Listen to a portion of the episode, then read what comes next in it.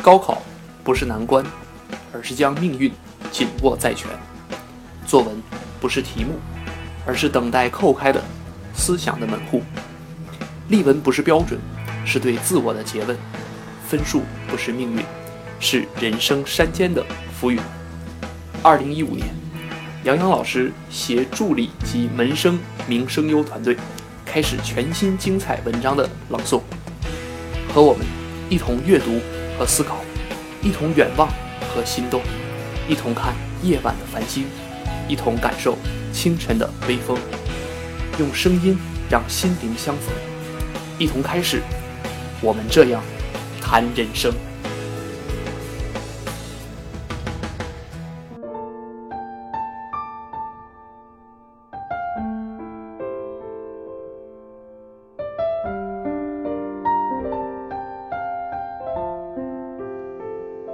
写书灵魂中的诚信，一支钢笔引起的热爱。那些坐在高档办公楼里，用拙劣的签名交易着巨额财富的老板们，他们可能并不在乎笔下的线条，他们只是关注衣襟的笔尖上烙着奢侈的品牌。那些流连在精品文具店里，被水笔五颜六色的外形所吸引的学生们。他们可能不太关心要去写书什么，他们只想在笔袋里为枯燥的学习生活增添一点色彩。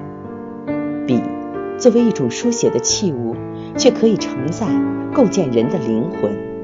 不过，今天的人们对于它，更多的却是肤浅的物质与外表的喜爱。对于我，钢笔有着与众不同的精神意义。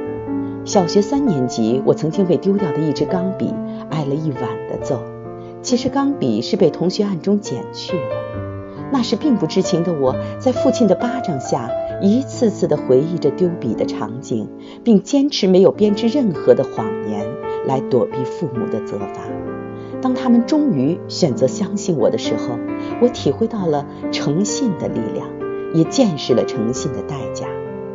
母亲给我那支新的钢笔，就在此时伴随着我直面高考试卷中的每一道题目。她用坚直的身体和黑白分明的线条，给我以信心和力量。《论语》中有句“以德报怨，何以报德？”孔子认为应当以直报怨，即以正直的言行回报任何负面的行为。父母对我的误解，当然随着我的成长而消逝，也绝谈不上仇怨。但接过母亲给我那支崭新的钢笔时，我似乎感觉到了诚信的回报和信任的力量。这支如今已经被磨去大半包漆的钢笔，却舍不得丢掉，因为它构建了我灵魂中坚守原则、正直守信的一面。有它在，我就敢于书写。我的热爱与愤怒，我的信仰和追求。我想，那些铮铮铁骨的名句，不都是正直的笔杆支撑起来的吗？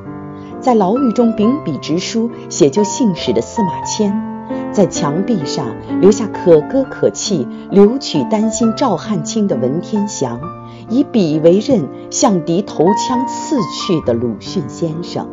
都用短短的笔体承载着精神灵魂的伟大。器物虽然无情，但却可以象征使用者的情操。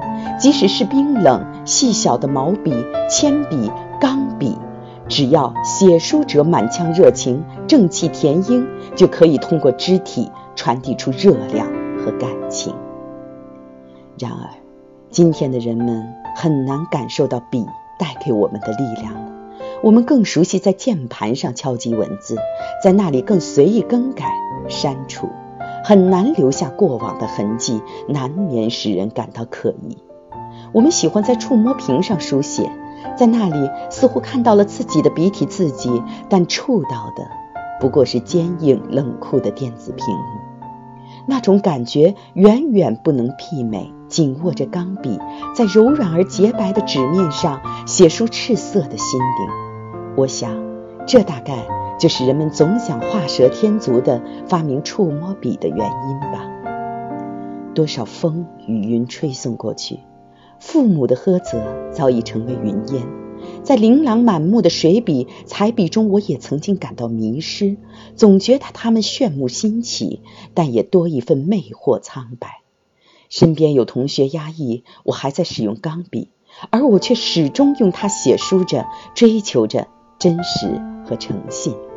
未来，当我选择成为一名新闻人的时候，我想继续用母亲给我的钢笔去捍卫灵魂和尊严。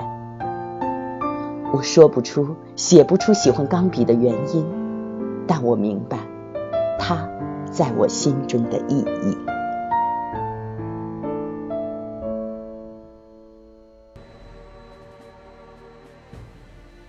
一篇例文收尾，新的思考开始。